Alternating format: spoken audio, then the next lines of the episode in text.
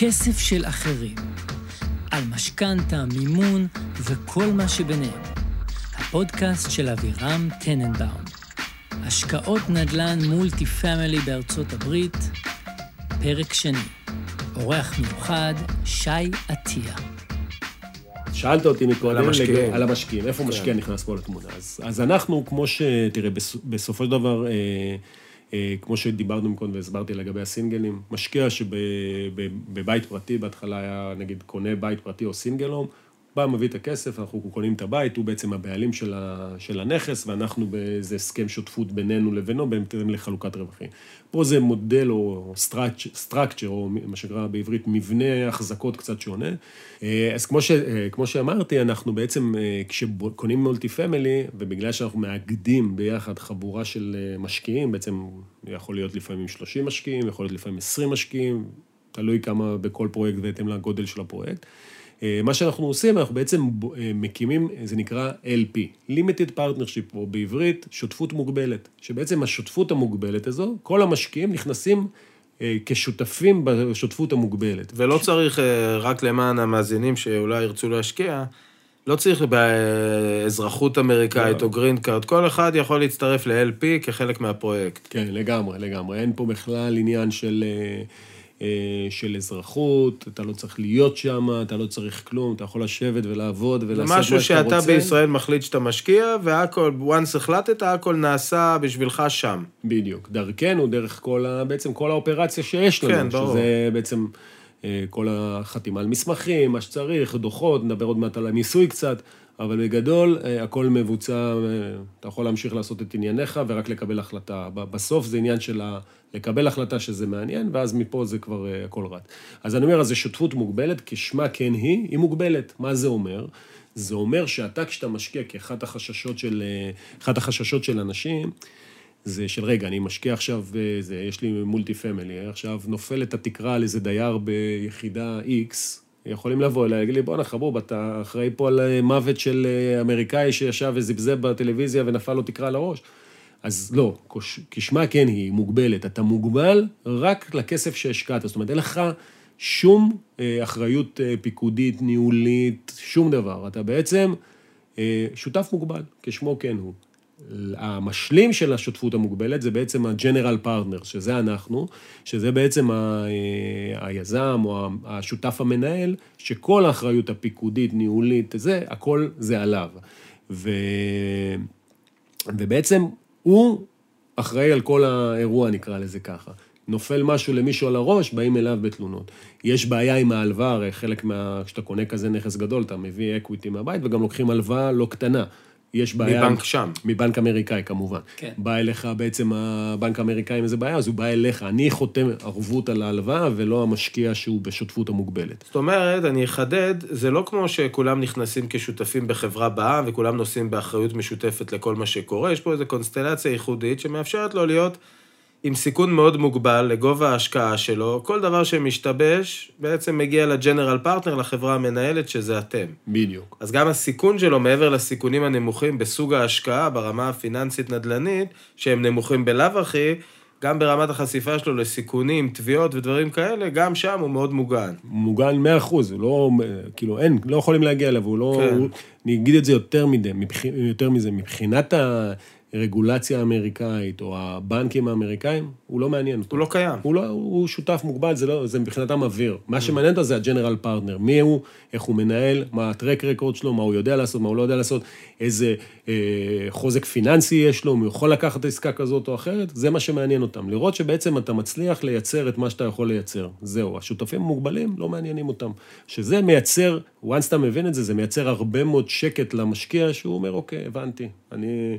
אני אני צריך לסמוך על החבר'ה שאני עובד איתם, כן. ומפה זה עליהם. כי הרבה מאוד פעמים, אני גם אומר את זה לאנשים, בסוף זה משרת אמון.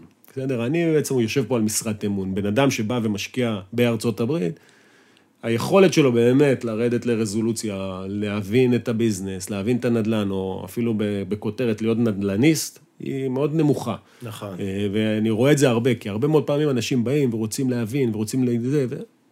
זה... אם אתה רוצה להגיע למצב שאתה מבין ויכול לקבל החלטות, אז צריך לטוס לשם, לעשות עבודת שטח. לטוס, לעשות עבודת שטח ולנהל את זה וללמוד ביום. גם. ללמוד את זה ולנהל את זה ביום. זה לא אה, אה, עבודה של אה, מה בכך, בסדר? כן. אנחנו, אה, בוא נגיד ככה, יש לפעמים, אה, עוד פעם, איזשהו מין תמונה כזו שנדל"ן זה, אה, קונים, זה, זה עובד, כן. זה מייצר מדהים. קונים, זה, מוכרים, זה, הרווחנו. וואלה, איזה מגניב. אני יש- רוצה להתעכב עוד על הנושא של המשקיעים, ממש הייתי רוצה כן, להיכנס ל... איך זה נראה, אם עכשיו מישהו שומע ונדלק ורוצה להשקיע, איך זה קורה בפועל? כאילו, הוא פונה אליכם לחברה, ואז מה קורה? זאת אומרת, מה יחידות ההשתתפות, כמה כסף? כאילו, בעיקרון... הייתי רוצה קצת להיות יותר קונקרטי כן, בעניין כן, הזה. ברור.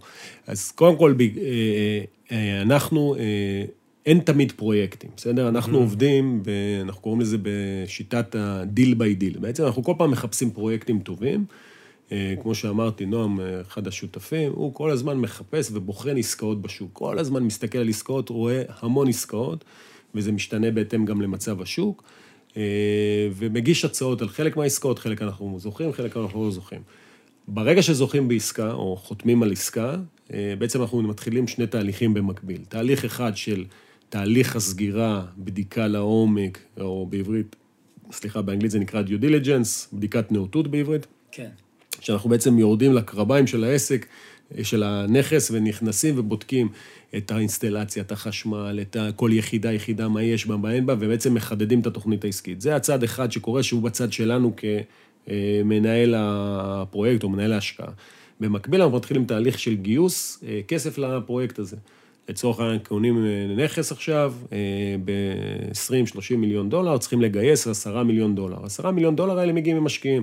אבירם שם 100 אלף דולר, 200 אלף דולר, משה, דוד, בקיצור, כל אחד שם בהתאם כמה שהוא רוצה, ואנחנו בעצם, אה, כל אחד מקבל את החלק היחסי שלו בהתאם למה שהוא השקיע מתוך ה-10,000, 10 מיליון דולר. יש מינימום? יש מינימום, בדרך כלל אנחנו מגדירים מינימום של 100 אלף דולר, לפעמים זה 125 אלף דולר, זה תלוי מאוד בגודל הגיוס. למה? כי אני בעצם לא רוצה להגיע למצב שאם עכשיו אני צריך לגייס 20 או 30 מיליון דולר, שיש לי המון משקיעים, כי יש עליי גם כל מיני מגבלות של הרשות לניירות ערך בארץ. כן. לא יודע מי מכיר יותר, מי מכיר פחות, יש משקיעים כשירים, לא כשירים, יש לזה כל מיני מגבלות. לא ניכנס לזה, אם אתה תרצה אני ארחיב על זה, אבל בגדול זה, אה, זה כל מיני חוקים פה של הרשות לניירות ערך בארץ, כי בעצם בסופו של דבר אני מאגד קבוצה של חבר'ה מישראל, שהם כן. כן. נתונים לרגולציה בישראל. עכשיו, בגלל שמדובר במולטי פמילי ואין בעלות ספציפית על אה, נכס, אז מי שנכנס אה, כמשקיע בפרויקט איתכם, הוא לא יכול לקבל משכנתה על הנכס בארצות הברית, או שהוא מביא את זה מהון עצמי, או שהוא מגייס מימון בישראל ממקורותיו, משכנתה על נכס קיים, או משהו בסגנון קרן הזה. השתלמות, יש כל מיני דברים שאנשים כן. עושים היום. אה, אבל כן, אבל בגדול, אני בסוף ממנו... קבל הון עצמי. כן, צריך לקבל ממנו את ההון. אותו הון שהוא מביא, נהנה ממימון בנקאי בארצות הברית. כי כמו שאמרתי, אנחנו לוקחים הלוואה גדולה בארצות הברית, בדרך כלל זה כמעט 70 אחוז מהשווי הנכס, אנחנו לוקחים הלוואה, ואת ה-30 אחוז אנחנו מביאים כאקוויטי. חלק מהמשקיעים, חלק גם אנחנו בעצמנו משקיעים, בסדר? הרגליים שלנו במים עם המשקיעים תמיד, תמיד, תמיד, אנחנו מכניסים מינימום לפרויקט, חמישה, שישה אחוז בפרויקט זה המינימום. אה, וככל שאנחנו גדלים ומתפתחים וגם אה, הופכים להיות יותר נזילים רק ברמה בשביל האישית. לסבר את האוזן, כמה סדר גודל של פרויקט, אומרת, כמה משקיעים, מה הגודל שלו בכסף, שאתה אומר פרויקט. זה עוד פעם, זה משתנה. היום, אה, סתם עכשיו, אנחנו לאחרונה אה, הולכים לסגור על פרויקט של אה, 440 יחידות. זה פרויקט של גיוס של כמעט 20 מיליון דולר. בסדר? 20 מיליון דולר זה, זה סכום מכובד. ממשקיעים. ממשקיעים. העסקה עצמה היא 60 מיליון דולר, בסדר? אוקיי. זאת אומרת, זה, זה, זה, אז כל ה-40 הנותרים לוקחים מבנק אמריקאי, את ה-20 מיליון דולר מגייסים ממשקיעים. וכל התשואות שאנחנו מדברים עליהן זה אחרי הוצאות מימון לפרויקט, אחרי אחרי הכל. מימון. זה המשקיע- תשואה נטו. המשקיע בסופו של דבר מקבל, אה, מקבל את, ה, את הביצועים מדהים. נטו, אנחנו מתעסקים בכל הדברים האחרים, בסדר? חשוב להגיד, המספרים שמקודם אמרתי על פרויקטים מלפני 4-5 שנים, הם כבר לא לא קיימים היום, ברור. בסדר? אבל, אבל אה, אני יכול לתת כמה דוגמאות עוד מעט ולדבר רגע על, אה, על מה קורה בשוק של היום, כי כמו שכולם בטח אה, רואים, ערים, מי שמכיר יותר, מכיר פחות, השוק כל הזמן בתנודתיות מסוימת, ובעיקר בעולמות של הריבית, אינפלציה, שומעים הרבה מושגים שלא תמיד מבינים. אני יכול לעשות בזה, אם רוצים אותי וואי, זה יכול להיות סדר. מעולה. סדר, כאילו, בהיבט של הנדל"ן, כאילו, אני עוד פעם לא... כן, לא סקירת מקרו. בדיוק, אני לא איש, אה, איש אה, כלכליסט, אבל אני כן מבין בהשפעות של זה על עולם הנדל"ן. מעולה. אה, אז, אז לשאלתך, אז אותו בן אדם, בסופו של דבר שמביא כסף, הוא נהנה ממימון בנקאי שאנחנו מביאים בארצות הברית, בסדר? זאת אומרת שזה מאוד חשוב, שהוא כן ממנף את הכסף שהוא מביא, והתשואות שהוא מקבל זה בזכות הוא המינוף. פשוט לא ממנף את זה ברמה האישית, אלא ברמת הפרויקט. ברמת הפרויקט. אנחנו בעצם, הוא נהנה ממימון שאנחנו מצליחים להביא לפרויקט הזה. כן. בסדר?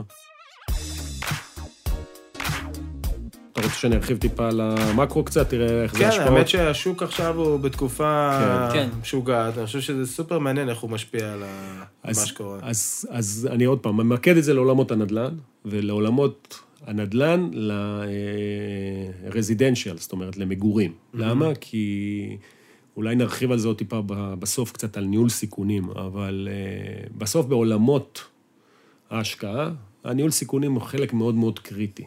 בסוף אתה אומר, מה הסיכון הכי גדול שיכול להיות אם חס וחלילה קורה X, Y ו-Z.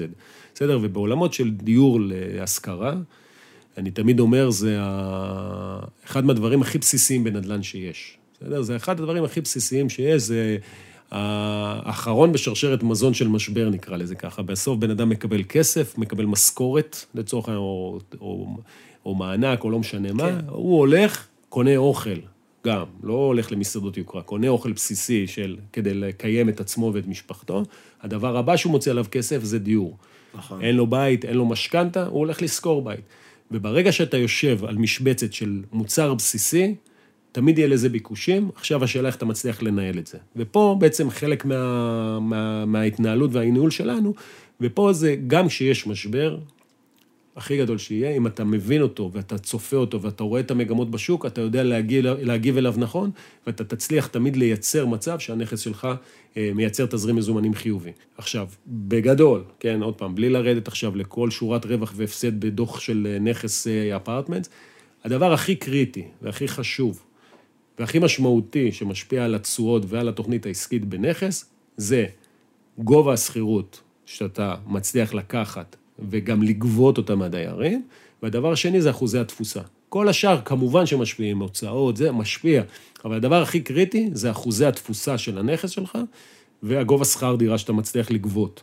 ברגע שאתה בשני הפרמטרים האלה נמצא במקום שהוא טוב ונכון לשוק, בסבירות של מאוד גבוהה, בסדר, אני לא רוצה סתם לזרוק אחוזים, הנכס שלך ינגן ויעבוד בצורה טובה, פלוס פלוס. זאת אומרת, אם הצלחת לדאוג לצד ההכנסות שיעבוד כמו שצריך, אלא אם אתה ממש גרוע בכל שקשור לניהול, כן. אז כנראה שאתה תהיה בסדר. נכון.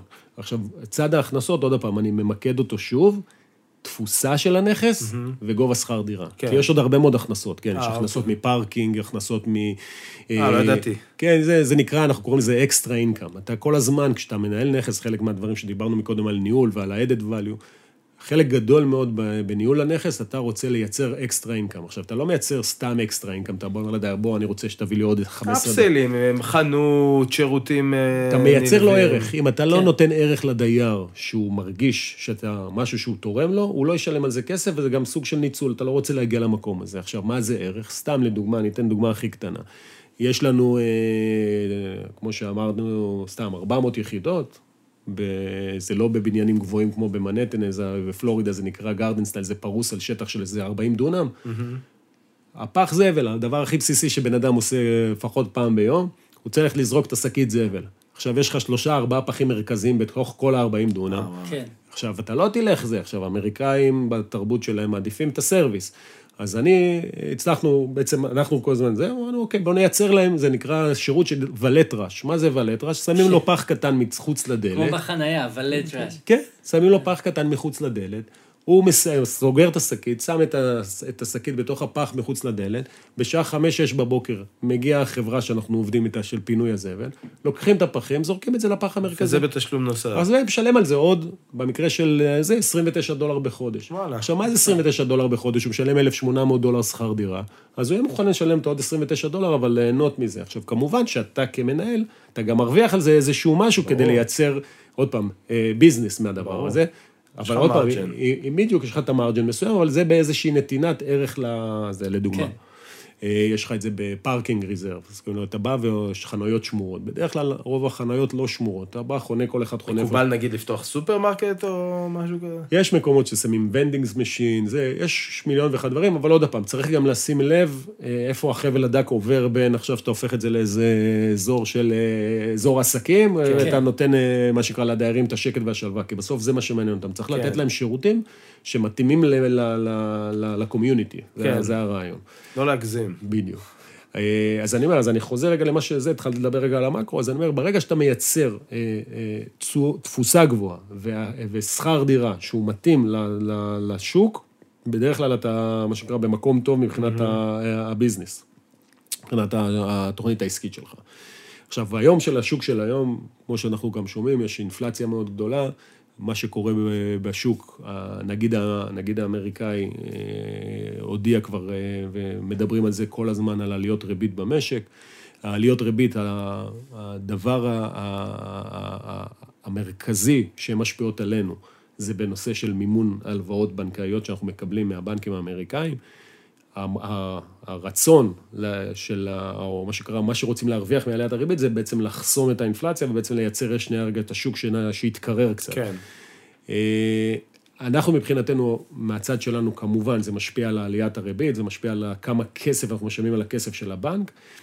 אה, אז שני דברים בעניין הזה. אחד, זה כבר מתומחר במודלים. זאת אומרת, אנחנו כשבאים לוקחים פרויקט היום ומסתכלים ומתחילים לעשות לו ניתוח פיננסי ותוכנית עסקית, אנחנו כבר מתמחרים את העליות ריבית שיהיו שנה, שנתיים קדימה, כמו שהשוק או הפדרל ריזרב מעריך אותם. בדרך כלל הוא מעריך והוא אפילו נותן איזשהו אוברשוט מסוים, על מנת כן. לא לגרור, לגרור את השוק, כי הוא כבר, אחת מהמטרות שלו זה כבר שאנשים יתקנו וכבר יראו את השינוי מגמה בשוק והאינפלציה תתחיל להיות מושפעת.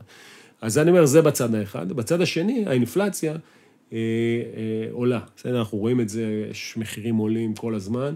בצד שלנו, השכר דירה כל הזמן עולה. עכשיו, בסוף כשאתה מסתכל על, אה, על המשקולות, מה משפיע לי יותר על התוכנית העסקית? עליית ריבית משפיעה כמובן, אבל בסופו של דבר, עליית שכר הדירה, המנוף שלה הוא הרבה יותר משמעותי מבחינתי בנכס. אז כי המימון הוא רק על חלק. המימון הזה, והשכר דירה הוא משמעותית. עכשיו, כן. אני מדבר על עליית שכר דירה בפלורידה, בשנה האחרונה ברמה של 15-20 אחוז, וואו. אזורים מסוימים אפילו יותר, אפילו לכיוון 25-30 אחוז עלייה בשכר דירה. שמה שזה אומר, שזה מקפיץ את המחירים בצורה מטורפת, וזה מעלה את התשואות זאת בצורה... אומרת שהמשבר הזה עושה לכם טוב.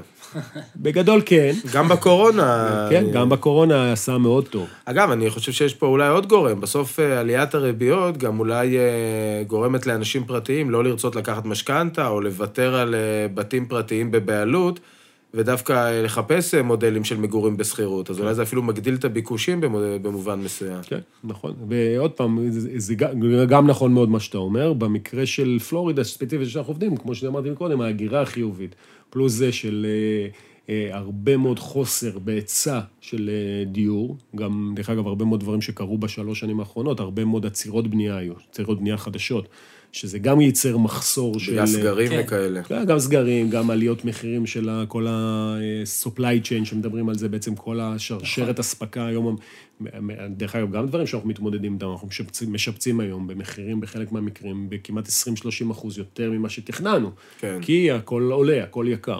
אז יש פה בעצם איזה מכלול שלם, אבל מה שאני חשוב מאוד מאוד להגיד, וזה אחד הדברים שאנחנו רואים וחווים, עוד פעם, בעולם המצומצם שלנו, של האפרטמנטס, כי זה חשוב להגיד שכל שוק מתנהג אחרת, זאת אומרת, יש אה, שוק של הריטייל, של המסחר שמתנהג בצורה אחרת, סוג המשרדים מתנהג בצורה אחרת, כל שוק מתנהג בצורה אחרת. בשוק שלנו, בעולם שלנו, של המוצר הבסיסי הזה שנקרא דיור להשכרה אה, לאנשים, אני, יהיו תנודות, כן? יהיו תנודות לפה, לשם, היו השפעות שמן הסתם אנחנו חלק רואים עכשיו, חלק נראה בהמשך, מאוד מאוד תלוי באיך ננהל את זה ואיך נתמודד עם המגמות שיהיו בשוק, אבל בהיבט הכללי, המקרו של הניהול סיכונים, אנחנו לא צופים בעיה ואנחנו לא רואים פה איזשהו אה, משהו שיהווה אה, משבר כזה או אחר אצלנו, להפך, אנחנו רואים שכל הזמן יותר ויותר משקיעים מכל העולם רוצים לקנות אפרטמנטס. רוצים לקנות אפרטמנט. כי כמו שאמרתי, זה המוצר הכי בסיסי של נדל"ן. קוראים לזה במרכאות האג"ח של שוק הנדל"ן. אז בעצם מה שאתה ניסית ככה להגיד בצורה עדינה, אני יכול להרשות לעצמי להגיד בצורה יותר מפורשת, אתה מדבר בעצם על, ביקול, על ביקוש מאוד קשיח, כי זה צורך מאוד בסיסי, מאוד קיומי, שנמצא מאוד מאוד אה, אה, נמוך, ב, זאת אומרת, נמוך ממקום טוב בשרשרת המזון, זאת אומרת, ההוצאה השנייה כנראה אחרי מזון. אה, ודווקא בתקופות של משברים, בהפוך על הפוך, זה שוק שמתחזק, אנשים בורחים אליו. אה, בגלל שהוא מספק את הביטחון והוא אלטרנטיבי לדברים שדורשים יותר הוצאה, יותר סיכון. אז דווקא בתקופת משבר, לכם יש אה, פוטנציאל התחזקות אה, יותר מאשר פגיעה.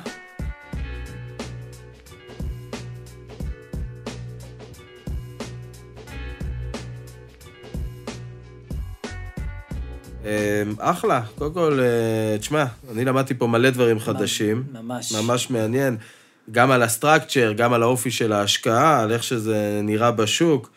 אה, עושה לי לגמרי חשק אה, להיכנס להשקעה מהסוג הזה. לחלוטין. כן.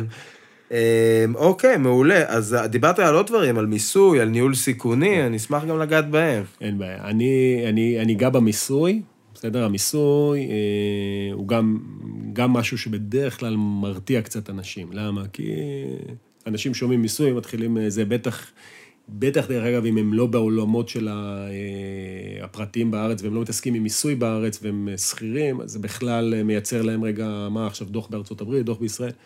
אני חשוב רגע, זה, זה מאוד מאוד מאוד פשוט, מה גם שבדרך כלל לא מתעסקים עם זה, זאת אומרת, זה אנחנו מתעסקים בהכל.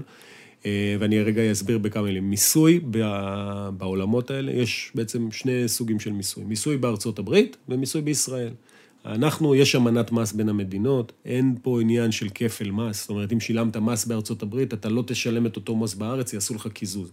בדרך כלל מי שקובע זה המדינה עם המס היותר גבוה, וישראל עם מס יותר גבוה, כי אנחנו כיף. מדינת אז רווחה. איזה מס צריך לשלם בעצם? מס הכנסה כאילו? יפה, אז מה זה המס? המס שאנחנו משלמים בעצם, אה, אני אחלק את זה גם פה עכשיו לשניים. יש מס של השוטף ויש מס רווחי הון. אוקיי.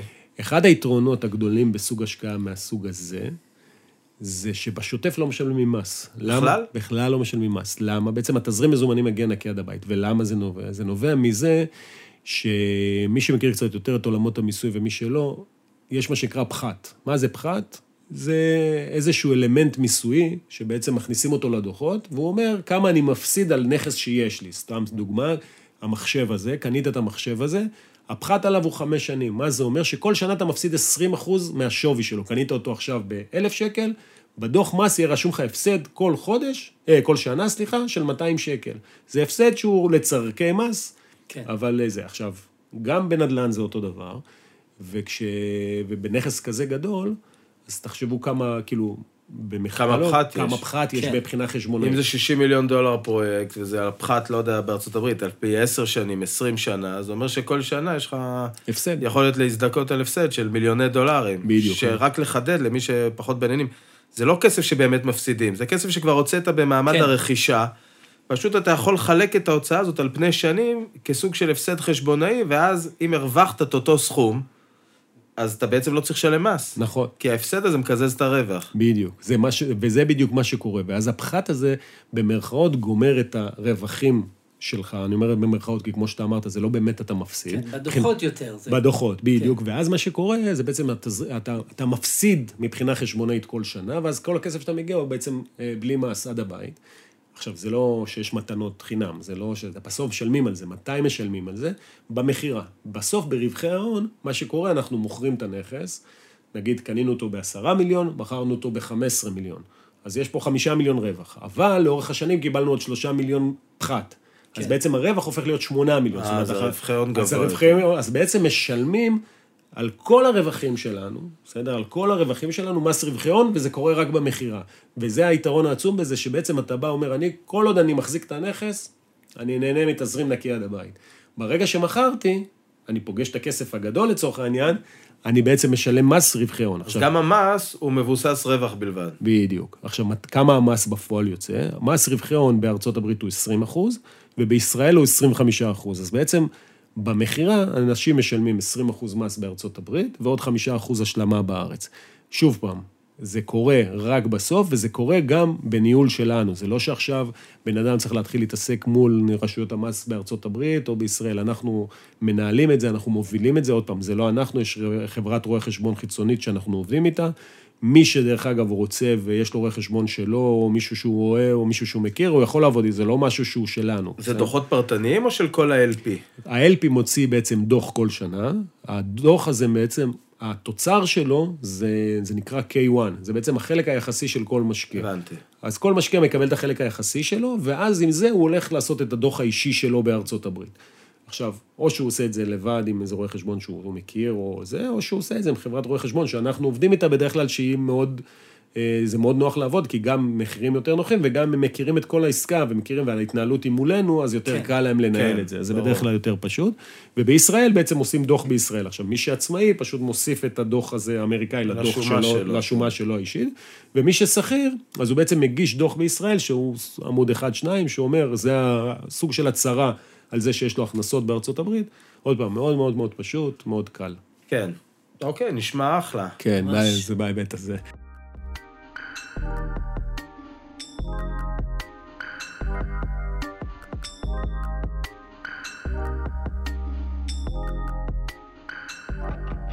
אה, ניהול סיכונים, כמה Yes. מילים. אה, חשוב, כי בסוף אני חושב שזה חלק מה, מהדרכים שלנו לקבל החלטות בטח אה, עסקיות. אה, אני אתחיל ואני אגיד אה, שצריך להבין מה זה סיכון, בסדר? כשאנחנו אומרים מה הסיכון שלי, זה לא אם אני עכשיו תכננתי להרוויח 10% ואני מרוויח 8% תשואה, זה לא סיכון מבחינתי, זה הרווחתי פחות. כן. סיכון זה אני מפסיד כסף. כן. בסדר? עכשיו שמתי 100 אלף דולר השקעה, ואחרי חמש שנים יש לי בעיית 80. הפסדתי 20 אלף דולר. אז כשאני מסתכל על סיכון, אני מסתכל איך אני יכול לסכן את הכסף של המשקיעים שלי, כי גם אני משקיע, איפה הסיכונים שלי. ואני אגיד את זה בכותרת, ואין פה זה, כן? אבל הסיכון הוא שואף לאפס. אני לא יכול להגיד אפס, אבל סיכון מאוד מאוד מאוד נמוך להפסיד כסף. בסדר? למה? כי, כמו שאמרנו מקודם, מוצר מאוד מאוד בסיסי. אם אתה ערני ואתה יודע לנהל, אתה תמיד נותן תיקונים ומגמות למגמות השוק, ותמיד נמצא באחוזי תפוסה גבוהים, כמו שאמרתי, וגובה את השכר דירה שצריך לגבות באותו, באותו אזור, באותה שנה, באותה תקופה, בהתאם לזה. עכשיו, מה זה אומר? יש משבר, נגיד עכשיו בוא ניקח 2008, בוא ניקח עכשיו, לא יודע, עליות ריבית, אינפלציה, שנתיים מהיום יש משבר עולמי, מיתון, שלא חלמנו עליו. כן. מה זה אומר?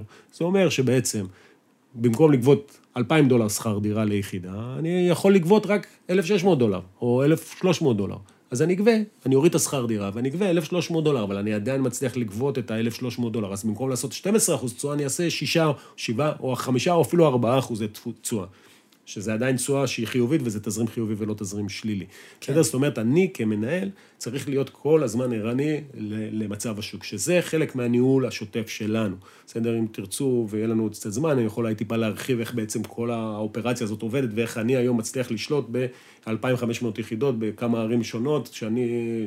אני אשמח לשמוע. אז, אז נראה כאן מבחינת הזמן, נראה איך זה, אבל רק אני אמקד שנייה את הניהול סיכונים, אז אני אומר, אז בסוף צריך להבין איפה אני יכול להפסיד כסף. אם אני, ובסופו של דבר, אם אני בא ומנסה להסתכל על כל התמונה המלאה, ובאמת לראות איפה באמת יש פוטנציאל של להפסיד כסף, הוא, אני קורא לו פוטנציאל אה, סיכון תזרימי. בסופו של דבר אני לוקח הלוואה מבנק אמריקאי.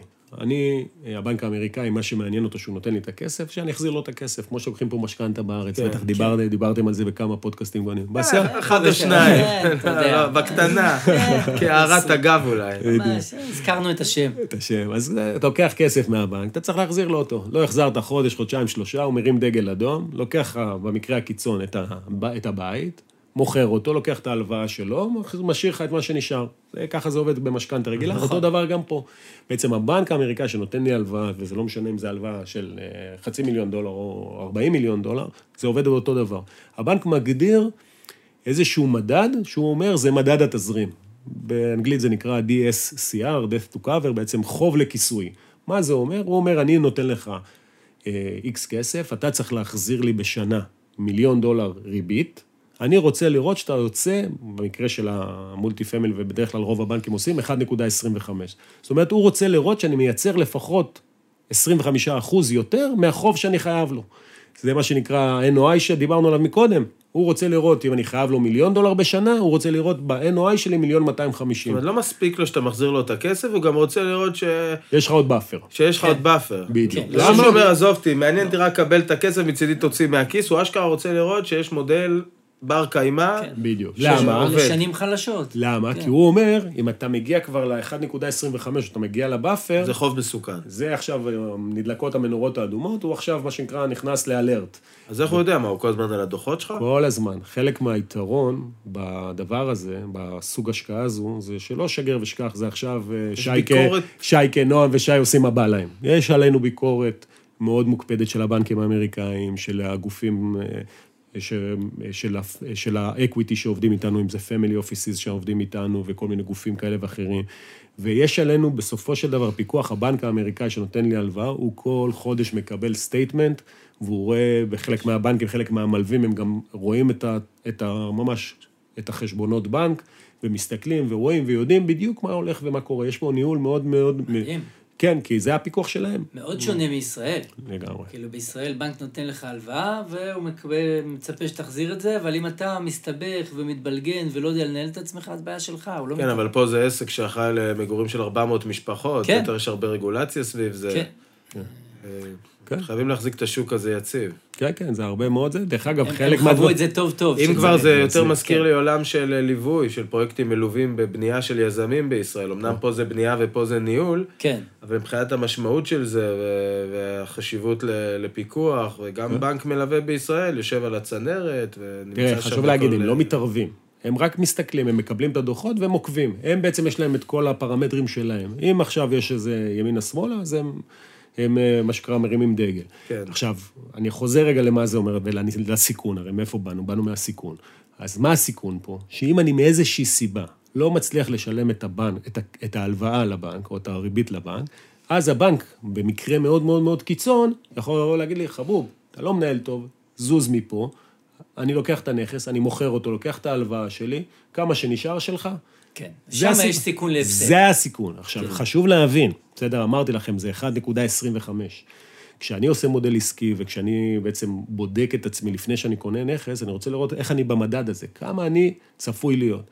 אנחנו בדרך כלל בממוצע של חמש שנים נמצאים על 2, 2.2. אה, וואו. מדהים. זאת אומרת, שאני כן. רחוק בפי שתיים מהחוב שאני חייב לבנק.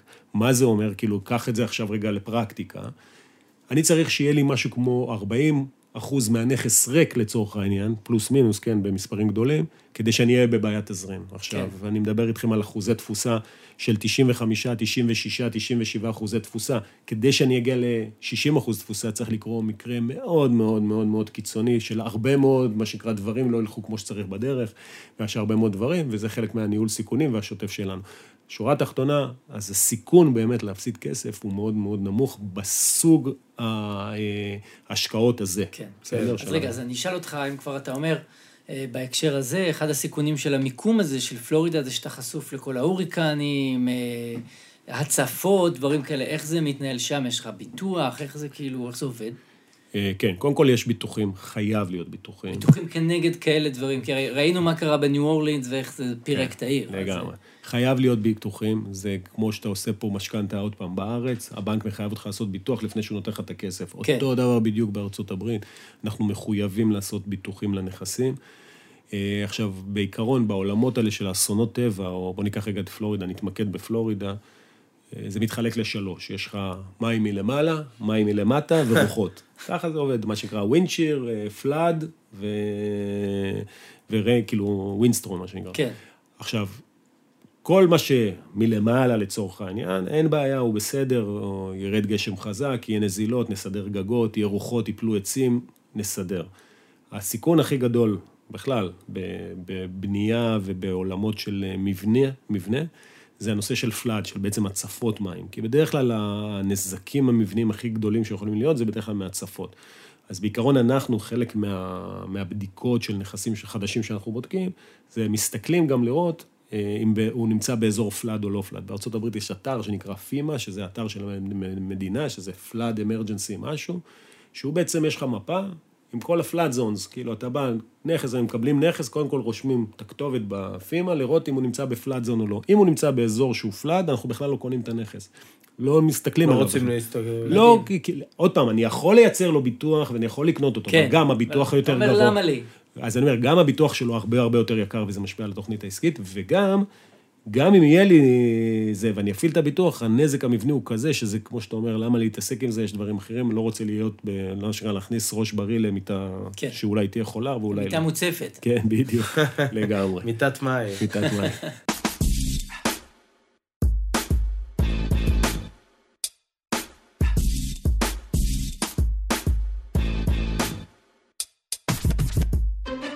רגע, אז בוא, בא לי לשמוע על אה, מה יש לכם עכשיו בצנרת. אם יש פרויקט מעניין שאתם אה, מגייסים אליו בקרוב.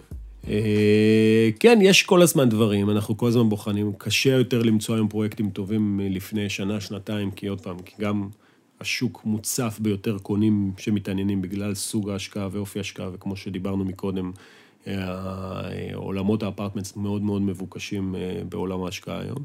אז קשה למצוא פרויקטים, אבל כל הזמן יש פרויקטים, ו... וכן, ויש עכשיו סתם פרויקט שאנחנו עכשיו אה, חתמנו לפני שבוע, מתחילים לגייס אליו. אה, אבל זה משהו שהוא קורה כל הזמן, אנחנו מגדירים לעצמנו יעדים של כמות נכסים שאנחנו רוצים לרכוש בשנה, בהתאם להתפתחות של הגדילה וה- וההתפתחות של החברה, וכמה אנחנו יכולים להכיל, כי עוד פעם, לקנות זה משהו אחד, לנהל זה משהו אחר. ואם אתה קונה ואתה לא מצליח להכיל את מה שאתה קונה, אז אתה נכנס למדרון חלקלק שאתה לא. רוצה להיות בו. אז אני אומר, אנחנו קונים בהתאם לתוכניות שלנו ולהתפתחות הארגונית שלנו, של, זה חלק מהגדילה וההתפתחות, וזהו. טוב, אז אה, דיברנו גם על הנושא של האופרציה, אני ממש ארצה לשמוע איך זה נראה מבחינת האופרציה של העסק.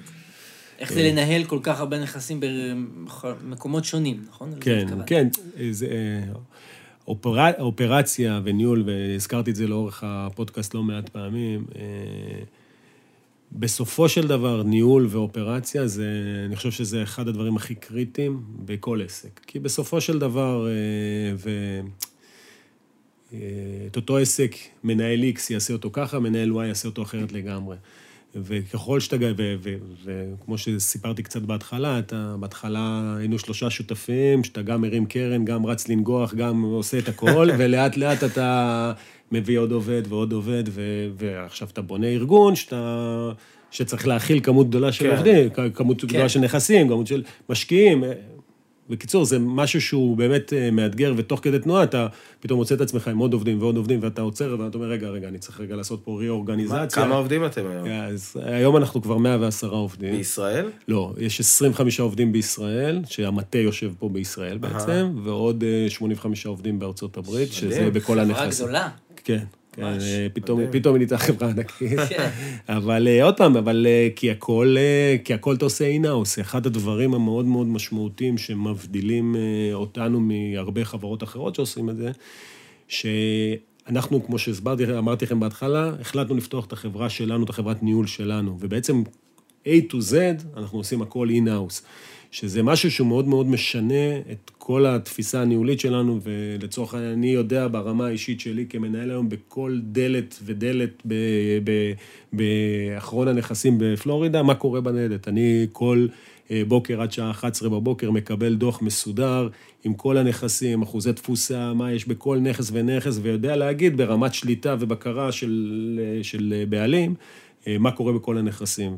עכשיו, פה בארץ בעצם יושב כל המטה פה, אני קורא לזה הרשות המארגנת, מחוקקת, מפקחת לצורך העניין, ושם זה boots on the ground. חבר'ה שהם, מה שהם עושים, מנהלים את, ה, את הקרקע, מנהלים את הנכסים, אם זה מנהל נכס שבנכס, אם זה טכנאי שמסדר את המזגנים וכולי וכולי.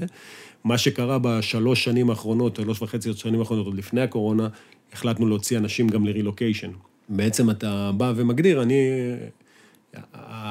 האתגר הכי גדול בחברה גלובלית, ושומעים את זה מכל חברה גלובלית, אם זה בהייטק או בזה, זה איך סוגרים את הפער המנטלי. כן. כן. בסוף אין מה לעשות, אנחנו ישראלים, חושבים בישראלית, מדברים ישראלית, יש לנו את הקצב שלנו, את הזה בסוף שלנו. האנשים שם, אמריקאים. ושם כאלה. אמריקאים, אני לא אומר שהם יותר טובים או יותר או פחות טובים, פשוט. המנטליות אחרת. אה, כמו שאני כל הזמן אומר, כששם יורד גשם, אני לא נרטב בישראל, וזה לא משנה שאני גם רואה את הגשם במצלמות של האבטחה שנמצאות בנכסים.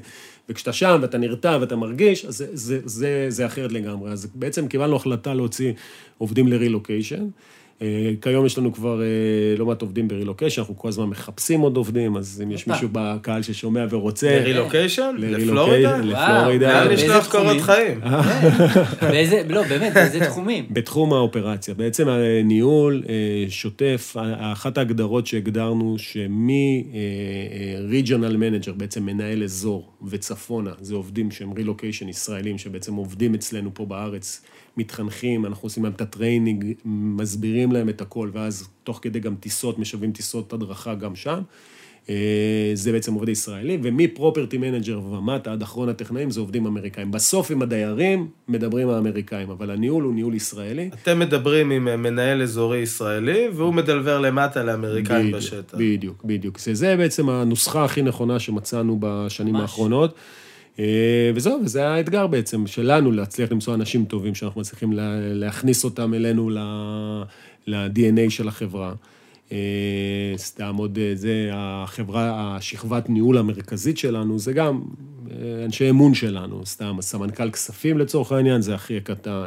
אה, המנהלת asset management, אה, חברת ילדות של נועם ושלי שהייתה איתנו בגן מגיל שלוש, עבדה 15 שנה באינטל, יאללה. יצאה לחופשת לידה, הבאנו אותה אלינו, והיא איתנו כבר כמה שנים טובות. זה מי שיד ימיני בכל העולם של, ה, אה, של, ה, של המשקיעים, וזה חבר ילדות, אח של טלי, דרך אגב, כאילו, של זאת שעבדה באינטל.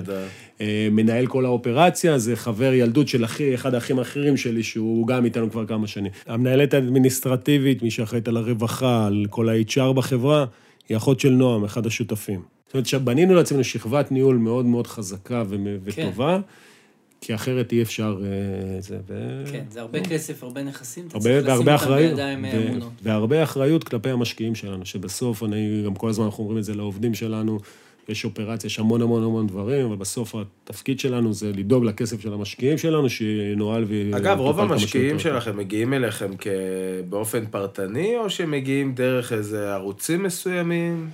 כל המשקיעים שלנו זה מפה לאוזן, זה Friends and Family, מעגלים שהולכים וגדלים, אה, שכל הזמן אה, מגיעים כל, מכל מיני ערוצים. היום לצורך העניין יש כבר מעגלים שהם אה, לא... זה שחבר שהכיר, חבר של הכיר, שחבר שהכיר. ואנחנו עובדים גם עם Family Office, שאני לא יודע אם אתם מכירים את ה... זה, זה, אתם מכירים את זה, שזה בעצם הגופים שמנהלים כסף למשפחות עתירות הון, שהם בעצם גם עובדים, אנחנו גם עובדים איתם.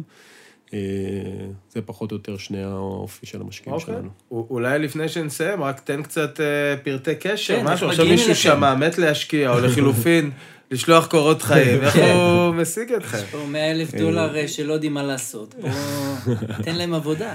אז קודם כל אפשר להיכנס לאתר שלנו, ROI Capital Group. אה, ROI Capital Group. כן, ROI Capital Group, בגוגל זה נכנס, אה, או ROI מקף אמצעי קאפ.com, זה האתר. אה, אפשר להיכנס לשם, דרכי קשר, ליצור אה, קשר. נפרסם את זה גם בשורה בספוטיפיי. בהחלט. מעולה. וליצור קשר. ואנחנו, ואנחנו נשמח, נשמח גם למשקיעים, אנחנו תמיד אה, מקבלים בברכה ורוצים לעזור לאנשים להשקיע, שזה בסוף הייעוד שלנו. וגם כמובן, יש מישהו שמעוניין לרילוקיישן, אז אתם מוזמנים לפנות אלינו גם. האמת, זה נשמע ממש מפתה. ממש. פלורידה, זה לעלות נחמד על מאוד. מטוס לפלורידה לאיזה שנתיים, כן, שלוש. תחום מעניין לנהל אזור, זה נשמע אחלה. טוב, תשמע, אני, היה לי מאלף. תודה קודם כל, רבה. ממש תודה שבאת, לא. מובן מאליו. למדתי מלא, באמת נשמע אופרציה מדהימה. ו... וזהו, ואני מקווה שגם המאזינים שלנו אה, יחלקו איתי את ההרגשה הזאת. באמת, היה פרק רווי אה, מידע וגם הרבה חשיבה על, למדתי הרבה על הניהול סיכונים ועל העניינים האלה, היה מבט מאוד מורכב על הדבר. יאללה. תודה רבה. אה, תודה לכם גם שהבאתם אותי לפה, באמת. בכיף גדול. תודה. תודה יאללה, רבה. נתראה בפרק הבא, אורי. בהחלט. ביי. ביי. תודה לכם, להתראות. להתראות. ביי ביי. כסף של אחרים. על משכנתה, מימון וכל מה שביניהם. הפודקאסט של אבירם טננבאום. אורח מיוחד, שי עטיה.